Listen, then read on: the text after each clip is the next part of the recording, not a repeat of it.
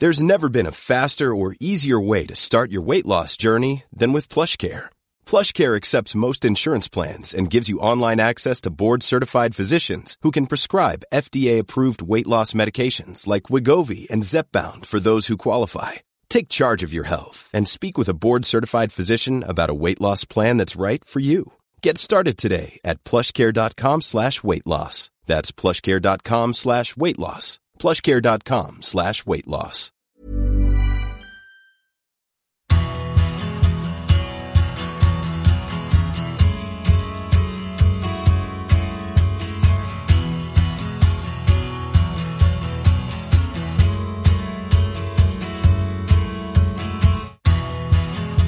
Okay, a little bit of news from my life. I try to make it a rule not to bet with friends. Not, unfortunately, because I win all the time, because money's tight. You know what I mean? A wee exception this time. A little punt. Part one of Stiliyan Petrov. You were drawn in, fascinated, educated. Couple of laughs along the way, and now you know more about the Bulgarian army scrubbing floors and stripping guns down than you ever thought you would. Right? True? I win my bet. But before we give you part two, couple of pieces of parish news. The big interview has been nominated in the Podcast of the Year category at the Football Supporters Federation Awards. That's brilliant. If you were part of those who put us forward, thank you.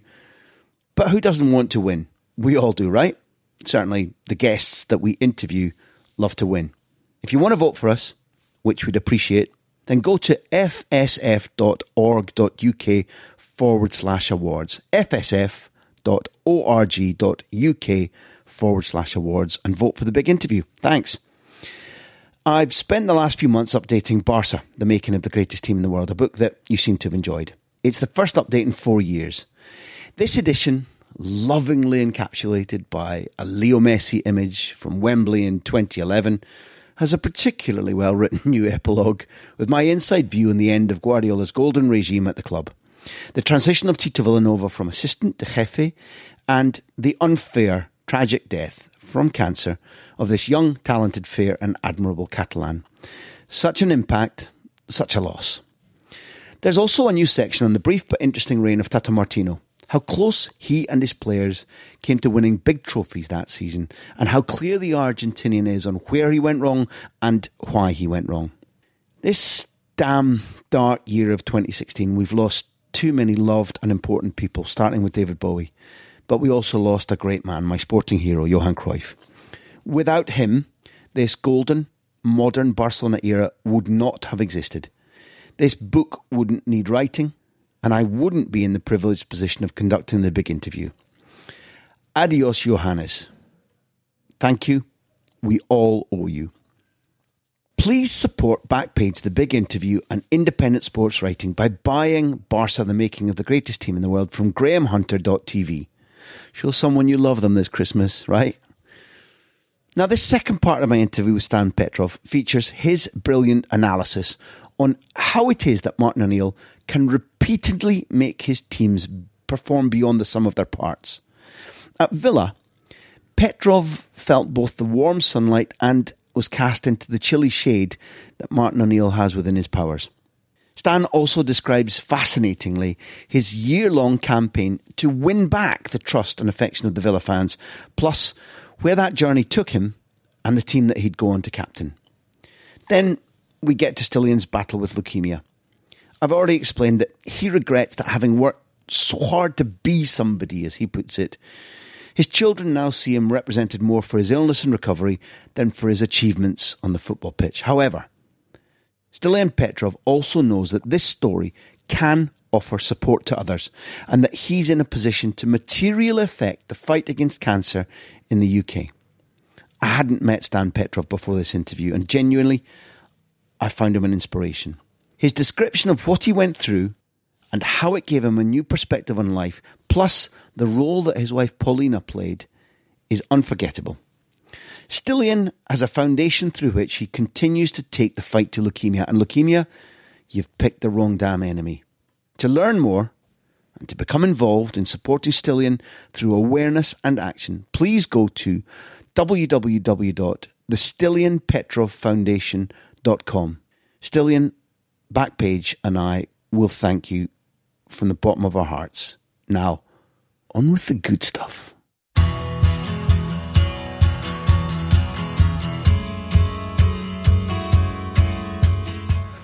On something genuinely fascinating because in sport, good can be bad and black can be white. You take the proof of your words is that the Martin O'Neill technique of how to manage the group then, and no, I don't know, with Leicester and with Aston Villa and with Ireland, it works. Works does work. very well.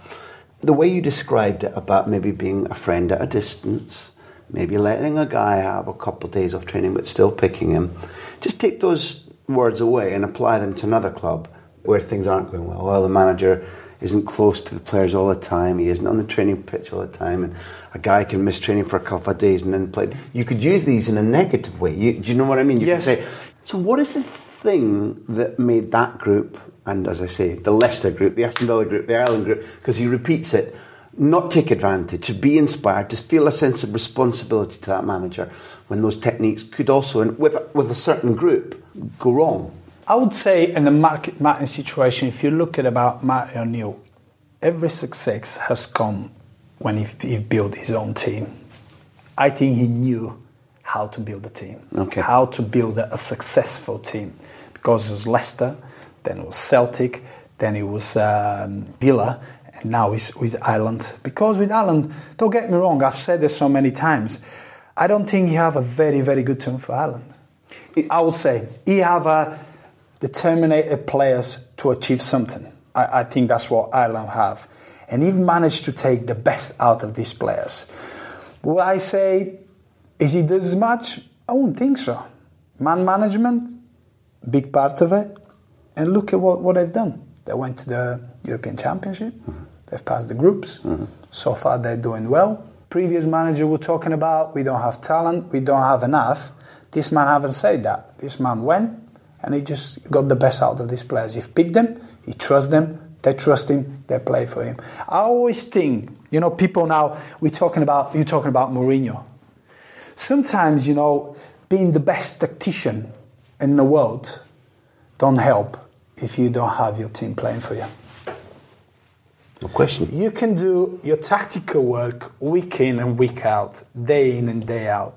But if you don't have the players to go and manage to put your body on the line, make that extra yards run for you on a Saturday, you don't have a chance as a manager.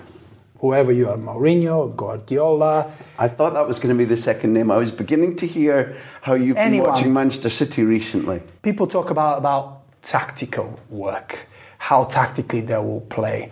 You know, people talking about a perfect example, Leicester City. Were they doing that much of uh, uh, tactical work? Well, I've got sources that they're not. But you know what? He managed to turn this team, uh, players with few classy players, to be their main players for the season. And they managed to, to, to perform week in, week out and play for him. They play as a unit. When you have that, that's stronger than anything. That's stronger than any tactical approach from any other manager. Completely agree, and I guess you're lucky in your life because you've said they, they won't be similar, they won't be identical guys, but you've said similar things about Penev, as you've said about Martin. So to have that at least twice in your life is a blessing. With Penev, it's funny. People people thought he- tactically you, will, he will, never do everything. With Penev will be five aside, eleven aside, shooting little boxes.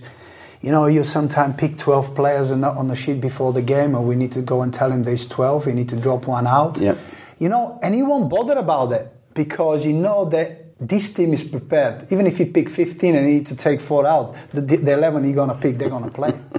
but that's the way it is. That's how powerful these people are. Some people who believe in they build up on a training, you know, tactical set pieces. If you look at the matter Matt O'Neill, people talking about, you know, people work on the set pieces. They're, no, I always believe that if you don't have a place to willing to mark the opposition willing to go and head the ball in your own box and the opposition box, then you don't have a chance. Hmm. You don't have a chance. You can work on that every single day, five hours a day. The soon that ball come in, if you're not willing to go and head out or in, you don't have a chance. So you, you must have found it. So the, the leaving of Celtic, you judged well because you, you won trophies, you grew, and you knew that you were bumping your head on the ceiling because it, it's Scotland. You needed a bigger test. It's a, it's, I like people who take their destiny in their own hands, and you did. And you're signing for a man, that man that you believe in. Well, I wasn't signing it uh, for him at the time. I was on the way down to Portsmouth to Harry Redknapp. Oh well, you know, there's another there's another man with similar abilities. You know, it's um, it's funny. Is um, obviously had my time in, um, Scotland. Don't forget that when Martin Martino left, a lot of players left. The team that we had, some special moments and the European nights, the winning leagues, cups, and then he left. Then everybody started leaving. Then Gordon Strachan came. There's a lot of players coming in. There are a lot of players coming out. And that time I ended up with five uh, league uh, cups, you know, another six or seven cups. And I've reached a maximum. I found out that it become too easy for me in Scotland. I was scoring a lot of goals. It was difficult for me to, you know, for them to handle me. And I felt I've reached my peak. I sat my, my wife, I remember one day, say, I think it's time for us to move. Uh, I'd like to go and test myself um, in England, where it's the best, you know, quick, powerful. I, w- I want to go and test. And she said, Well, you, you're happy here? I said, I am happy, but as a man who always demands for himself, always who wants to compete, I wants to go and prove myself somewhere else. I, I think I can offer more. So at that time, I remember it was Gordon Strachan, so I had a little genuine conversation with him, and at the time I was playing really well for him. He views me as a striker. I was playing really well. I was scoring goals. He was raving about me, you know, I could play for any team in the Premier League, you know, top four, and uh, and you know, when you see a manager who's been a player that he was and a manager down in England, when he says some things, you start even wanting him more. You know, obviously, yeah, you've seen it. If he was down there, I've already made that decision. Before I spoke to him, you're already saying these things. I want to go now. It's, it's even more in your.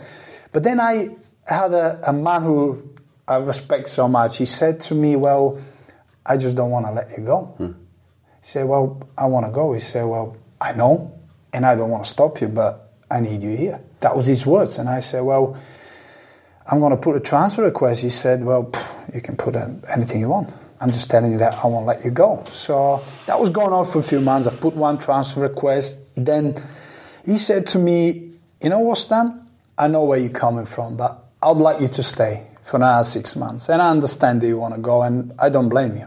I think you deserve to go there, but I want you another six months here. I was surprised the way he handled stuff. Mm-hmm.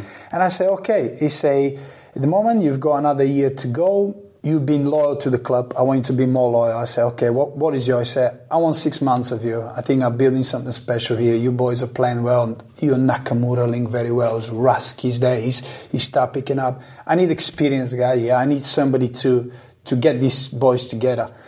He said, I'm offering you a contract and um, I'm just telling you why I'm doing that. First of all, as a player, I want you here. Secondly, I think we're offering you a better contract because I think you're worth more. I said, okay, I understand. And I said, the third thing is, because you've been so loyal, I would like the club to get some money for you as well. I don't want you to leave and, and that. I said, well, you know what? Because you're honest with me, I'm fine with that. I'll take an answer. And he said to me, "These six months, will you love it because I'll let you express yourself. You're going to have another six months, you know, to work on the stuff that you want to be ready for the Premiership." And you know, because he was so honest, and you know, he sat, he looked at me in the eyes, and I went, "You know what? Yeah, I've always been honest. He's honest with me. I'm fine with that. You know what? In six months, I said to him, Gaffer, it's time for me to go." Uh, and he went, "That's fine, Stephen. We had agreement. You go." Celtic uh, demanding this money. You have an agent. Celtic deal with it. If you find somebody to pay the money, you can go. Fabulous. That was our words. And it was yeah. Honesty and respect and pr- a promise fulfilled. Yes, and. Um, at that time, I think Portsmouth, Harry was at Portsmouth, and I think they've put a bid uh, for me. And I remember at that time, it's funny that at work, I think it was rumors that Harry Redknapp wanted to take me from Celtic. I was on the way down to, to negotiate with them. And at the time, O'Neill took uh, Aston Villa, but Gareth Barry was going to go to Portsmouth as well. So Harry wanted to put us to play together. Wow. That was a, a very yeah, yeah, yeah. interesting thing. But I remember I was in um, at Manchester Airport. Obviously, it was two days to go before the end of the, the transfer Market. window. Portsmouth already put a bid for me, and I was on the way down to talk to, to Portsmouth. And um, I didn't know what was happening the, the night before because at half six in the morning, I had Peter Storey on my room, half six in the morning.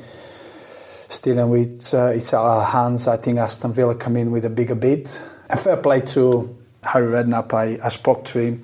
Obviously, we spoke to him, and he says, "Dylan, I admire you so much. I'd love you to come here. I'd love you to play for me, but obviously, um, you will go to Villa." And I said, "Well, that's not the case, really. Uh, at the moment, I still don't know what's happening." But he said, "Just to let you know, Villa have put a bigger bid. We don't have that much money, so I won't be able to match this." So I just want to wish you all the best and I hope everything will go well for you. That was a conversation with Harry and then everything moved to Villa. Happened very quickly. I've signed for Villa. Obviously, when I've signed for Villa, Martin O'Neill said to me, you know, I'm going to build a strong team here. The team is very vulnerable. We'll try to win couple games. We try to survive. We'll try to make sure that we've got a, a little base to build up. I had an incredible debut against West Ham. Everybody was talking about me. I was box to box. I was causing problems. They couldn't handle me, and everybody was, wow, what a signing. And then things start to get slower for me, you know? Obviously, player was going out, players was coming in, you know, younger. He didn't have a bigger squad. So I ended up playing on the right, you know, playing as a winger. You need to be quick. You know, I was clever. My position, I can pick it well there, but playing against, you know, uh, a fullbacks like Ashley Cole, you know, it's very difficult. Flyer yeah.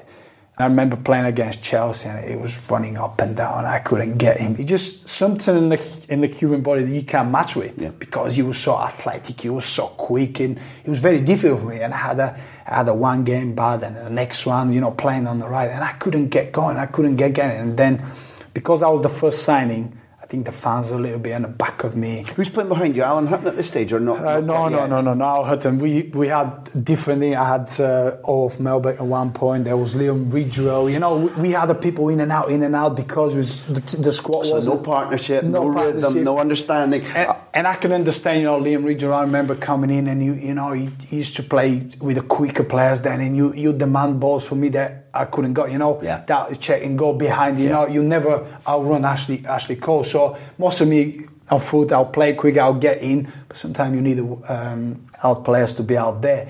And I was struggling, and I was getting worse and worse and worse. For some reason, because I couldn't get my form back, you know, playing through the middle is completely different. You know, being on the ball all the time, yeah. getting to space, playing wide is completely different. You need to be more more, you know, uh, responsible. You need to look after your teammate in the back. So I've struggled, and then I went from one bad game to another one. And then Martin O'Neill made a couple of signs. You got Nigel Reo-Coker, the Stevie Sidwell, Gareth got moved from left back to in the middle. They start playing well, you know. They start playing well. The team's like, and the fans were on my back, and he took me out. He took me out for four months. That gave me time to work harder, to assess, and to wait for my chance.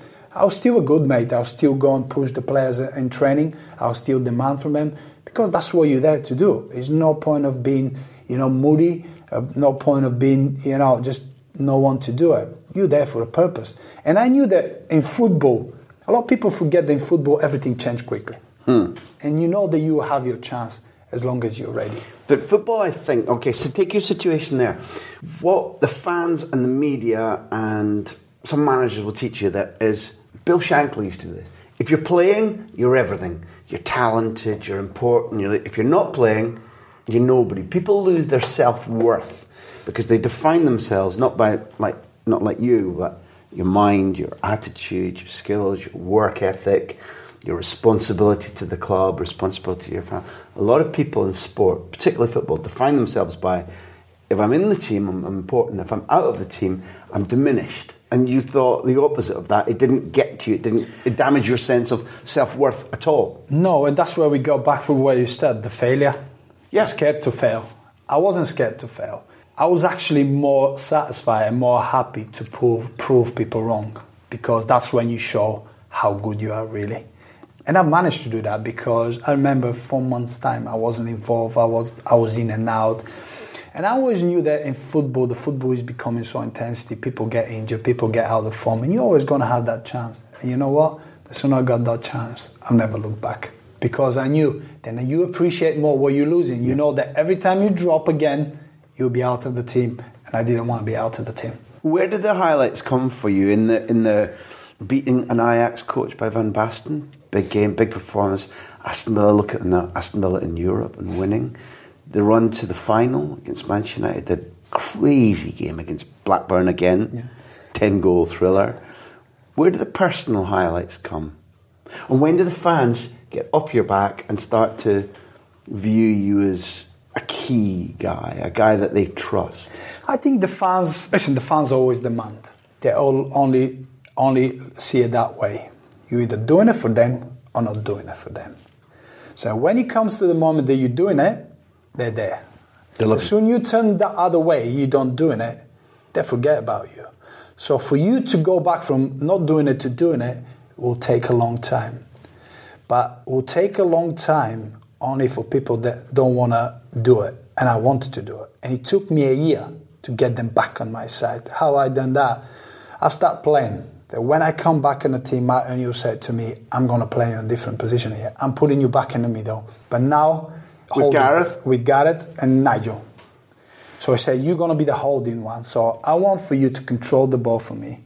I want you to make sure every time we attack and we break down, you organize them. You're going to be the man there. I don't want you to be up there. I want you to be out there. So he took away from No me. freedom. No freedom. But I was happy for that because at that time I was doing that in a national team. So I had the ability and he was comfortable with that. He knew I was smart. He knew I would do it. You won't, I won't go, you know, on the run that I'll leave uh, the defenders exposed and my uh, teammates will be, will be done on a counter attack or, you know, we'll have enough space there. So I started playing really well there. That season I finished quite strong.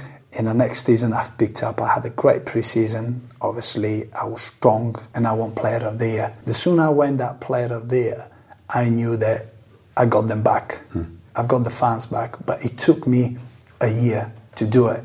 A year of hard work, a year of silence, a year of closing myself down and making sure my my work will be perfect in any level training, football, appearances for the club, everything will be perfect. For me to come to the good books again, because if you don't do that, it would have been a very, very long road for me. It's, I'm speaking to a man who lives here now and played for them, but it, my my memory of when I've been at Villa Park is that it's a fantastic stadium.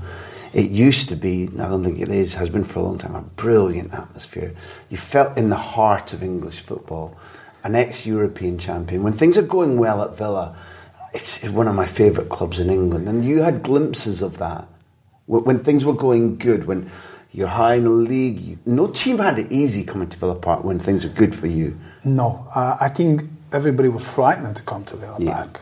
Everybody knew what they would get. First of all, the atmosphere, the fans, the demanding from fans, especially the team and the manager. And football, you always say, when we go before the game and you look at the team, we look at Danny Murphy says something. We've done a talk show uh, long ago, and he shared the same thinking as I do. And he said to me, "You know what? Every time we, we look at the opposition, we look at the team sheet, and I'm go, wow, I hate playing against this guy." And that's what you have. And he said, I remember every time you, you were there, Stan, you, you on my face. I said, yeah, I needed to because we knew where the danger would come. So Martin we were saying to the, the free midfielder was going man for man. Don't let you him pass. You, Don't pick- let you him- don't let him lift his head. You get on his head. Let the ball go uh, longer instead of going to his feet because you'll pick the right pass. You start them on the right way. That's what we had. And that team we had at the back, we had a, a strong. We had Martin Laursen and uh, Olof Mellberg. Then we had me, Gareth Barry. Then it was Ashley Young, Stewie Downing, there's James Milner later, John Carew and Gabby Agbonlahor, who was he was terrifying defenders. He was so quick. He was so powerful. John Carew as well. We, on his day, he could have been the best. I don't know why he sometimes went like this, but he could play also. I remember him at Valencia doing horrible things to Arsenal in the Champions League for Sweden. And he was a complicated character. He changed his name. I want to be remembered as Aliou, not John Carew. But I- also his physical training. I remember talking to him about his his summertime physical training. Like he never stopped, He- but he could play as well. eh? Of course, he could have played. He, he, he technically, for a man with that height, he was he was incredible. Technical power, strength, everything. John Carew is another one which we say in football a, difficult man to manage. Every hmm. single one who came after struggled to do it. True, true, true, true. Simplicity. That was that was I would say Martin was so simple that he let the players know that if you win the game for me, if you work for me, you will have the freedom. But as soon you don't do that, I'm in charge of it. Okay. Everybody loved it. Now we would go. We went four months unbeaten. I mean, four months, and it was literally well. Everybody's buzzing after the game, and you'll pick a man. You you pick Gabby Agbonlahor, and you'll say, Gabby, we've played Saturday. You've picked the days off today, and Gabby will go until Wednesday. You say, you turn a fitness coach. Obviously, they already know it.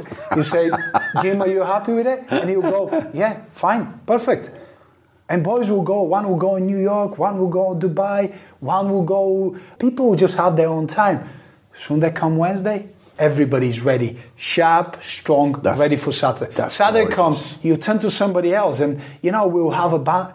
That's how everything, everything was the momentum, and he kept that momentum going for a few years. That's genuinely wonderful. That's what he's doing there. It requires such finesse because if you get that wrong if you trust one bad guy, okay, you can punish him, take him out of the team. you can't, you, you can't really explain it. I, I had somebody yeah. who, who, I was speaking about Martin knew the way it worked, and he was like, oh, I want to agree that. What about more tactical, more this, more that? So, well, I'll tell you one thing. People do what they do best. And if it works for him, there's no point changing it. Yeah. You have a different air. The, the guy who said it, he's been a manager for a couple of years now. He's been sacked twice so literally, I didn't tell him, but I said, well, in my mind, I'm thinking, well, you should actually take what you can, the best from how he does it, instead of the way you do it, because obviously you fail so far, yeah. and obviously you're not doing something right. What you're saying, but everybody's different, and strong-minded manager. People talking about Alex Ferguson. Alex Ferguson, nobody repeat what he's done. And I'll tell you what, who goes to Man United will always be compared with him, or probably always fail, because he had something there he had something and nobody can take away from that. that you, from you use the phrase because nothing, neither of us are naive enough to say that Martin waved a magic wand with his treatment of men.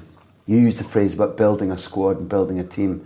And I'm quite sure that just like before he came into the dressing room to Gabby that day and knowing already what the answer would be, if you come back a week or a month or two, as they're building, as they're signing, as they're selling, they're going, yeah, I want this ability that this guy I'm signing, but I want his character too. You're an obvious thing. He knows what football skill, what aerobic, what, what experience, but he knows your character.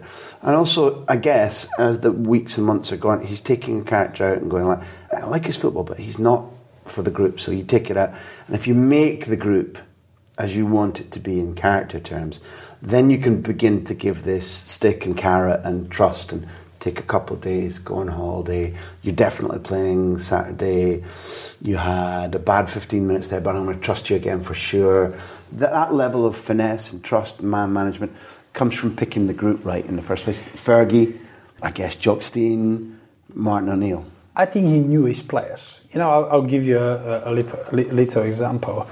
One of the games I remember we were drawing one each at Villa Park and we were overrunning in, in the midfield and it was about 15 minutes to go. So I've run to the line and I've said, Gaff, I think we need to change it. I think we're a little bit overrun the middle. He was playing 4 4 2. If you make us a little bit stronger there, I think we can hurt them in, in the break. And he go, okay, I'm happy with that stance. So the next thing, he'd take one striker, I'll put midfielders. We won 3 1. It was good. He didn't say a word. Mm-hmm. He didn't say a word. Oh, listen, that, that's a manager. Mm-hmm. He take that. He's a strong character. There's one game we were losing 1 0 I went to have a drink and he says, Stan, what do you think?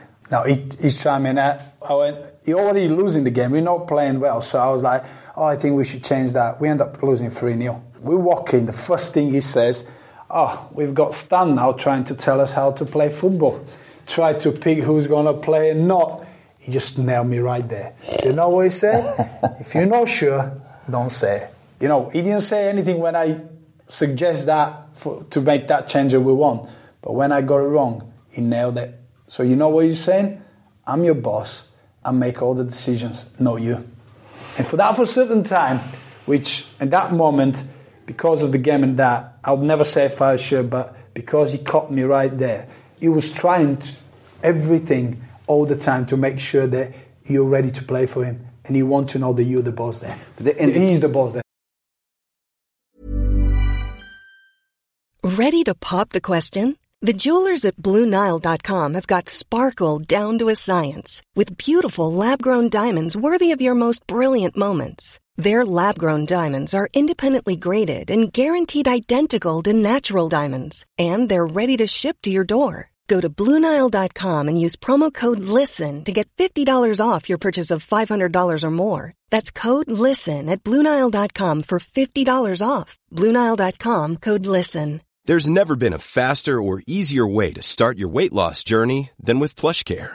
PlushCare accepts most insurance plans and gives you online access to board-certified physicians who can prescribe FDA-approved weight loss medications like Wegovy and Zepbound for those who qualify. Take charge of your health and speak with a board-certified physician about a weight loss plan that's right for you. Get started today at plushcare.com slash weight loss. That's plushcare.com slash weight loss. plushcare.com slash weight loss.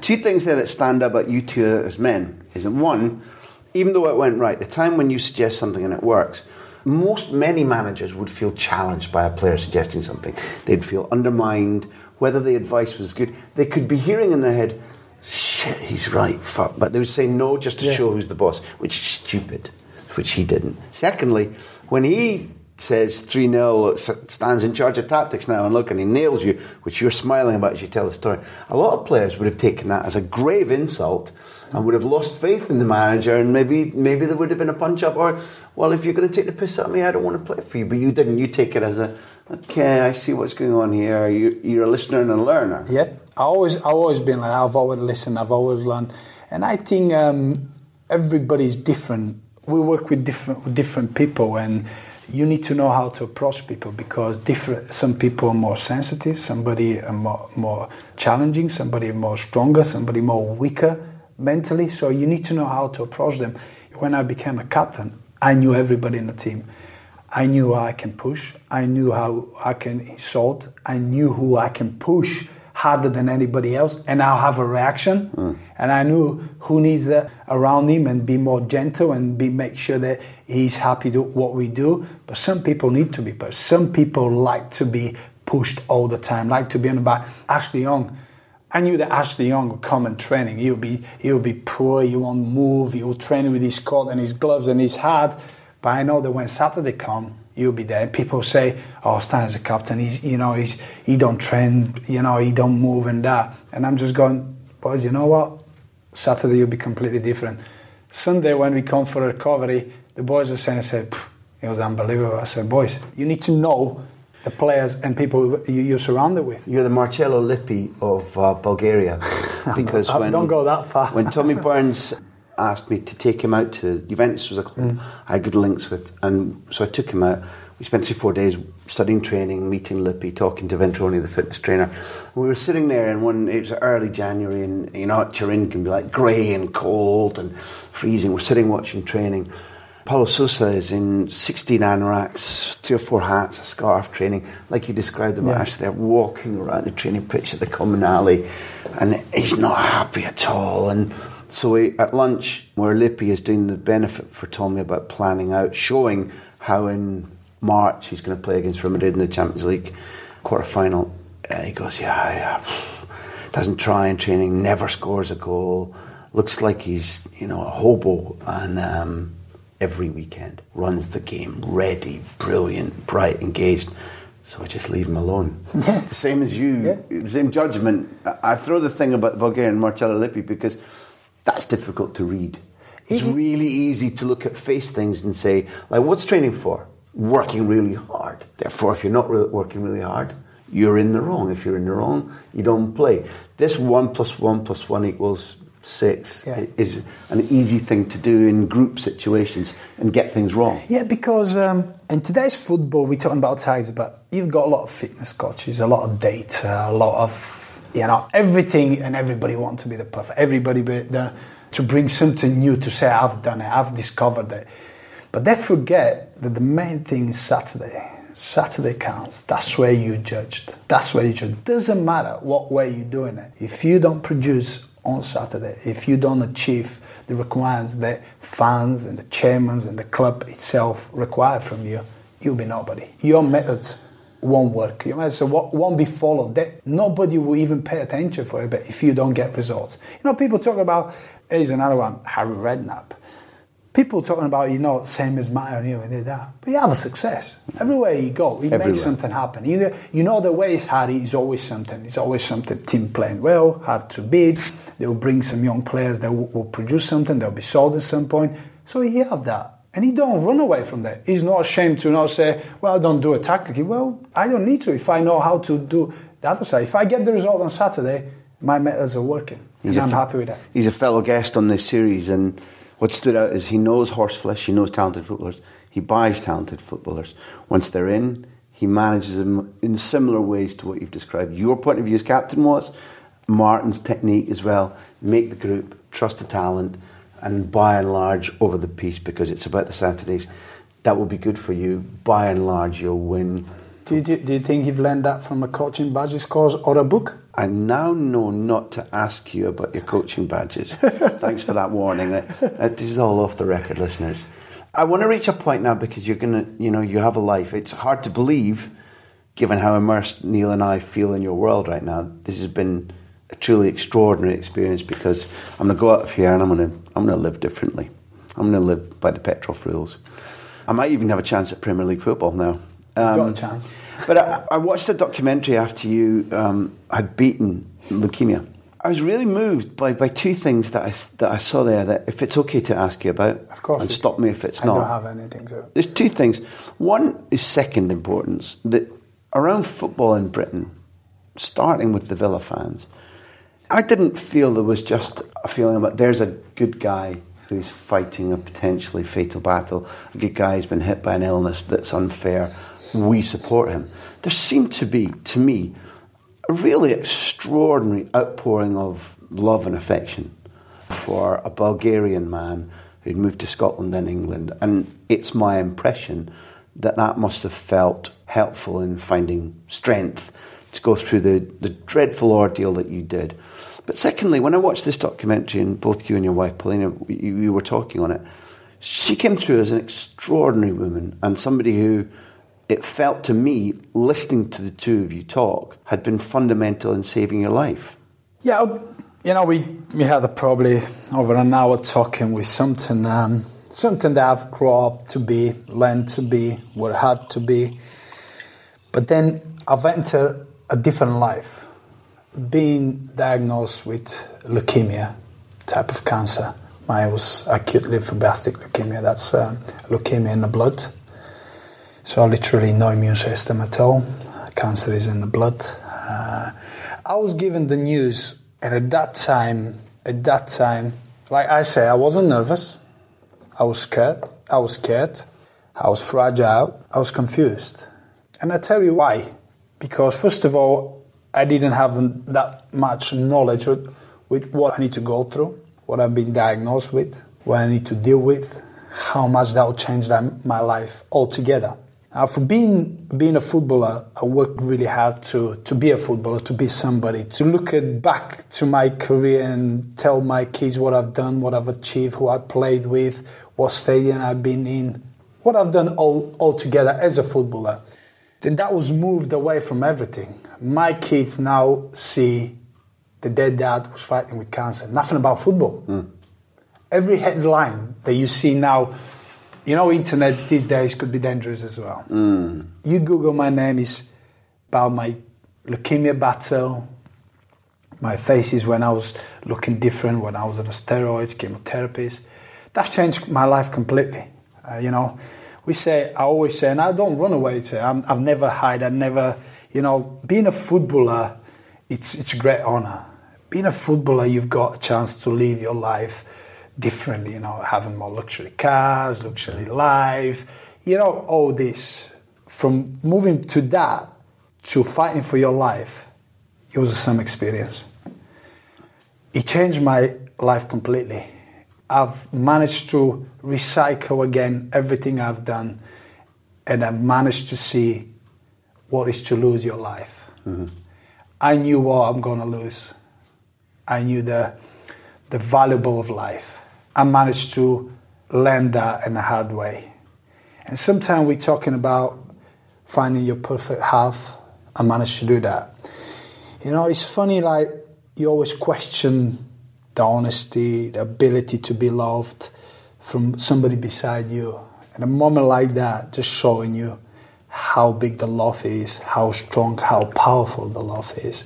And I've managed to have a, great wife beside me because being a father, being a husband, you've got a lot of responsibilities.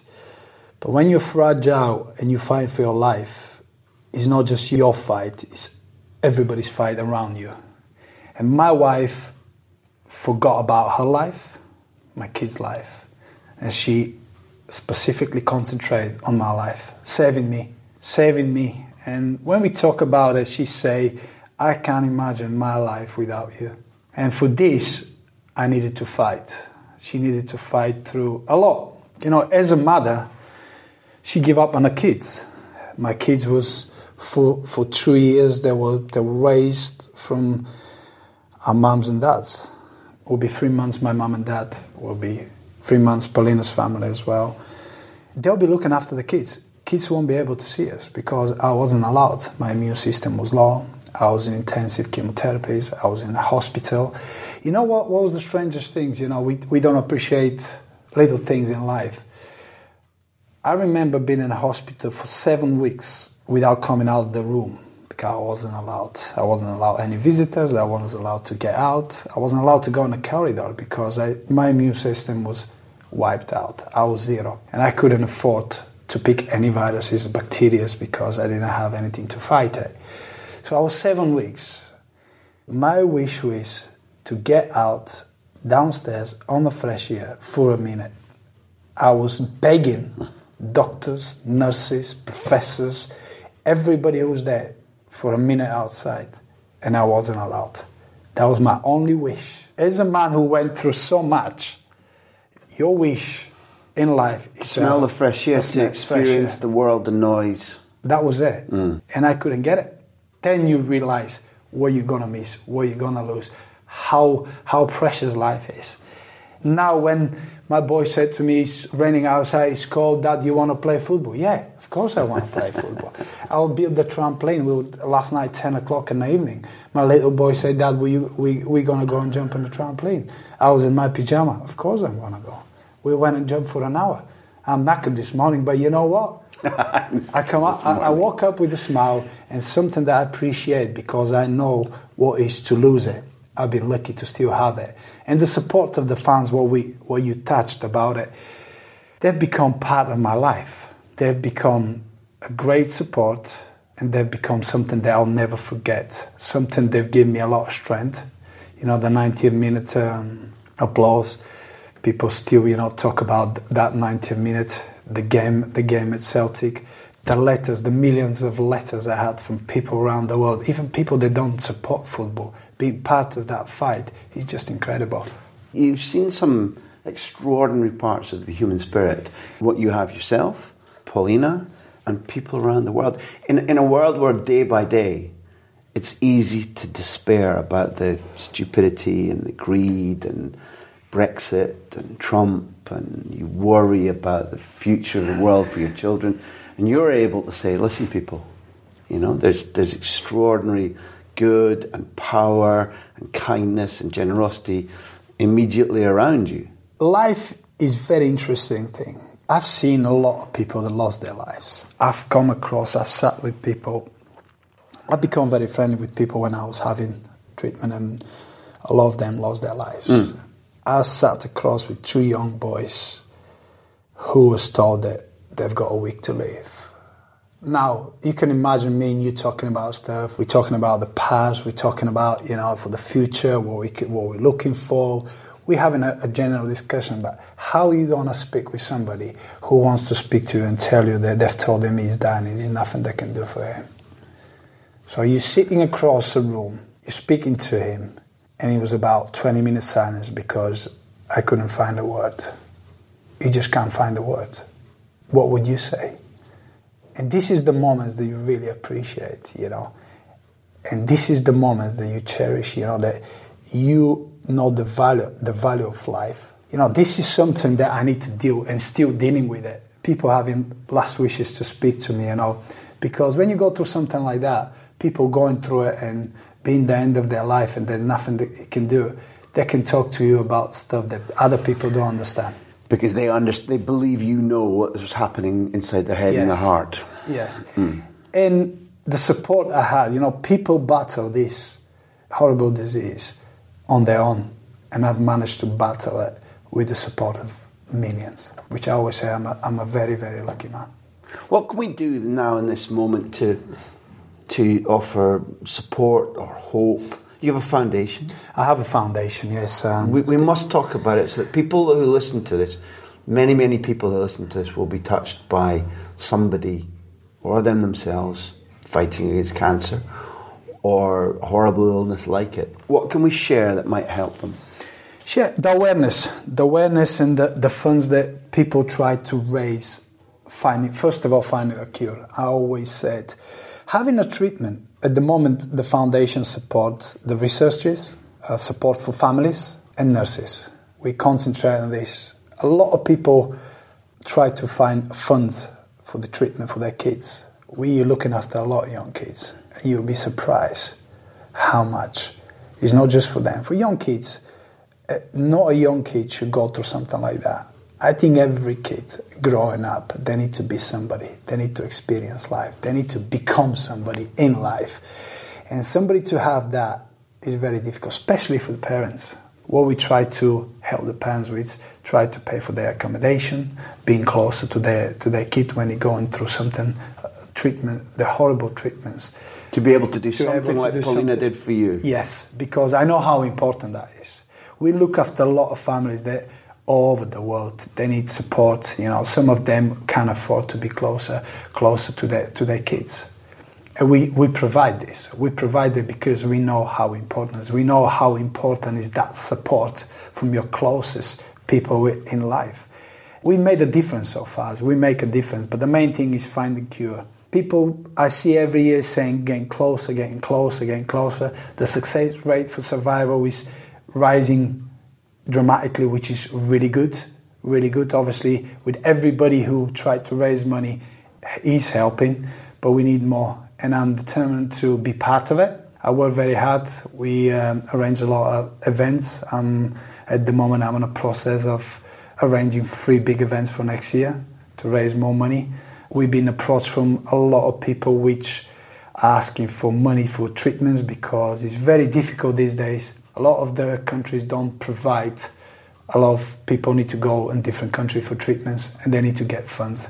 So these three events will raise funds and every single family who needs money will be entitled to a, a pot which we have in there and they can count on this money to help to progress for their treatment. Well, we, the big interview will um, donate on our website, and when the interview comes out, we'll give people the details of your foundation. When the events you're planning are coming to fruition, we'll try to help publicise them. Because you surviving is important beyond the, the love and the happiness of those close to you, your family, and you. There's a really clear message about how you attack this when it happens to you in your life. There's a really clear message that you, you can beat it. And the idea that the gap is narrowing between where we are now and finding a cure or preventing it is a very uplifting thought. And coming from somebody who knows it to be the truth, I think it's something that our audience will join in and support. And we'll all give thanks for the fact that you made it through. You made it to an amateur cup final, which I, I think you scored in. Yeah, I've scored in. Yeah, it's it's Nice to win again. Yeah, nah. There's a lot of winning in your life, isn't there? Yes, uh, but I always, like I said, I- I've been competitive. I, I, I like to win. I'm not a bad loser, you know. I, I accept losing, uh, which is is part of life. But I prefer to win more than lose, and um, I've managed to do that. And I managed to win the biggest battle so far, which that is that makes me even more happier. That gives me more chance to to to be something, to help, to give back, to be a, a, a parent again, to be a husband still, and still play football even in an amateur uh, level. I've tried to become a, a professional again, but I wasn't given the chance for some reason. Uh, it hurt me a lot, you know, because I, I was getting closer, But that's probably another another chat with you. Then I, I think it is. Tell me one thing because I see a line between Brian Clough and Martin O'Neill. You experience, you learn, you apply, you succeed. And judging from today, you're the next in line. One day, will you manage groups of footballers? I know that the badges aren't important, but you have everything. I'm actually doing my badges now. Okay. Uh, yeah, I'm doing my badges. It is on the map. Uh, I won't lie to you. But I'm being somebody who, when I'm ready, I'll step in. I've been asked a couple of times to go and be part of Villa, but I know I'm not ready yet. And I want to be ready. Uh, first of all, I want to build up a, a team that I'm going to work with. Mm-hmm. I think that's very important. Mm-hmm. I don't agree with working with somebody. I don't don't disrespect to anybody else, but I think when you work and you believe that you can do something special and you want to be somebody, you need to have a, a team that know what, what, was like you say what, you, what you're going to apply, what you demand. If they can do that, if when you build that team, then you've got the trust and you know where everybody stand and you know what everybody demand every day in and out from the team from a staff uh, point of view as well. So i'm not ready for, with that. I'm still speaking with people that i believe they're going to be part of my team. Mm, when i'm ready i'll step in. Uh, i'm not ready yet. And you know what? People talking about why people you know a lot of money involved with that that's not the point I want when I do something, I want to do it right, and it's not about the money. I think that's uh, irrelevant in these chances. If you do your job right, everything else will follow. Well, I'll finish by saying I hope that the Bulgarian army isn't listening because they could put you in charge of everything and uh, shooting or not shooting. When that club hires you, when you engage in that project and you think you're ready, you know we'll be there watching it because that club will be very lucky. And this interview has far excelled even our hopes and aspirations. It's been a real privilege. It's been a joy. Um, football is the better for men like you. Really fantastic. Thank, Thank you, very much, much indeed. It was great to see you as well. A, a, a genuine honour. Thank you very much. Magic, man. Thank you. Thank you.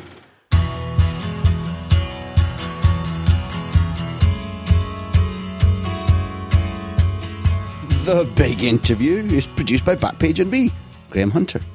The music you always hear, the music that you love, is Beer Jacket who's always been there for us.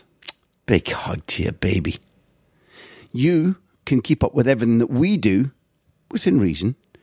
You can enter exclusive competitions and put your questions to our future big interview guests by getting on the mailing list at grahamhunter.tv. How many times do I have to tell you?